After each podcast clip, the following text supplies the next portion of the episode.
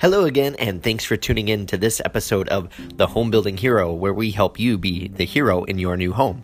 I am your host, David Belman. Thank you all for tuning into this podcast.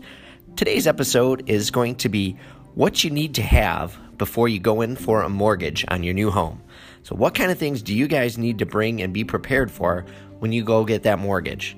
So, it's always a very you know, kind of exciting time, but it can be a little nerve wracking when you go into the bank and basically asking for money for your dream home. So, these are some tips and some things that you need to bring in, and it'll make it a lot easier if you have that stuff ready. It also shows your bank that you're prepared and you're organized. So, um, you may want to take notes on this because I think this is a really helpful topic for anyone that's going to be building a new home. So, first and foremost, when you go into the bank, you're going to want to make sure that you have some recent pay stubs. And if you're always like a salary and it's consistent, you won't need very many of those. If, if you're you know more commission based and they vary, then you may want to go back and get more data um, and get um, more pay stubs. But make sure you have your pay stubs with you for your bank um, approval. The second thing that you're going to need, and you might need to enlist the help of your accountant for this, is to make sure that you have the last two years of your income tax filings. So, those are really important because I think that shows your track record for the bank and uh, will give them a good idea of where your income is and, and kind of if it changes a lot or if it's pretty static. It also shows that you filed your taxes and that you're paying your taxes as well. So, make sure that you have that as well. The next thing that you're going to want to have is have like your last three months or so of your bank statements. So again, they can see you know the balances in your account. Now if you're banking and you're getting a mortgage at the same bank that you bank at then that's probably not as necessary. But uh, um, if you're going with a different bank like your bank doesn't do new construction they only do regular mortgages then you're going to want to have that information for them as well. The next thing that you're going to want to be able to do is explain any large differences or large deposits in your bank account that happened recently. So, for example, if mom and dad were really so kind as to give you a couple thousand dollars to help you out with the build, and you typically only add a little bit of money here and there in your account, and all of a sudden they see this $5,000 deposit in your account, they're probably going to ask what that is. So, be able to have information and be able to st- substantiate what that is or what that change was in your account. Now, the next thing that you got to know before you go into the bank and, and ask for uh, a mortgage is to be able to understand that they're typically going to only borrow about 28% of your gross income. Okay, so if you're to go in there and ask for a loan, and all of a sudden you're asking for, um, you know, three and a half times your gross income, they're they're probably not going to go for that. So understand that you can get about 28% in payment of your gross income with your financing, so that you know you're not shooting for the moon here. Most banks generally will probably approve you for more than you expect, and uh, most people don't quite borrow all of that uh, if they can't help it. So the other thing you need to know when you go into the bank is that um, they're only going to allow you to have uh, 36% of your income be your total debt. And that's of your total. So, for example, that would include if you have car payments or other credit that's out there, they're only going to allow you to go up to 36% in most cases without uh, some penalties or other, other things. The other thing before you go into the bank, know your credit score. And it's a lot easier today to know that than it was back in the day. You know, back in the day, they didn't have all these online credit score tools and different things that you can go in and check your credit. So if you know that up front, that helps because you might see something on your credit score that you didn't expect. And so that gives you the opportunity before you go in to either explain if there was a blip on your credit, what what that was or why that happened, or even maybe get it cleared up before you go in. The other thing is know that you got to have a down payment and and have an idea in your mind what you can comfortably put down for your down payment.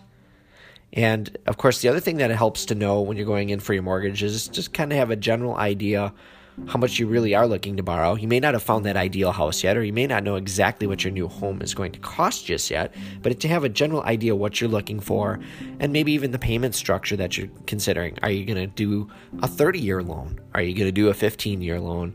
Um, do you want uh, adjustable rate. Most of the time, that's going to be the case for new construction.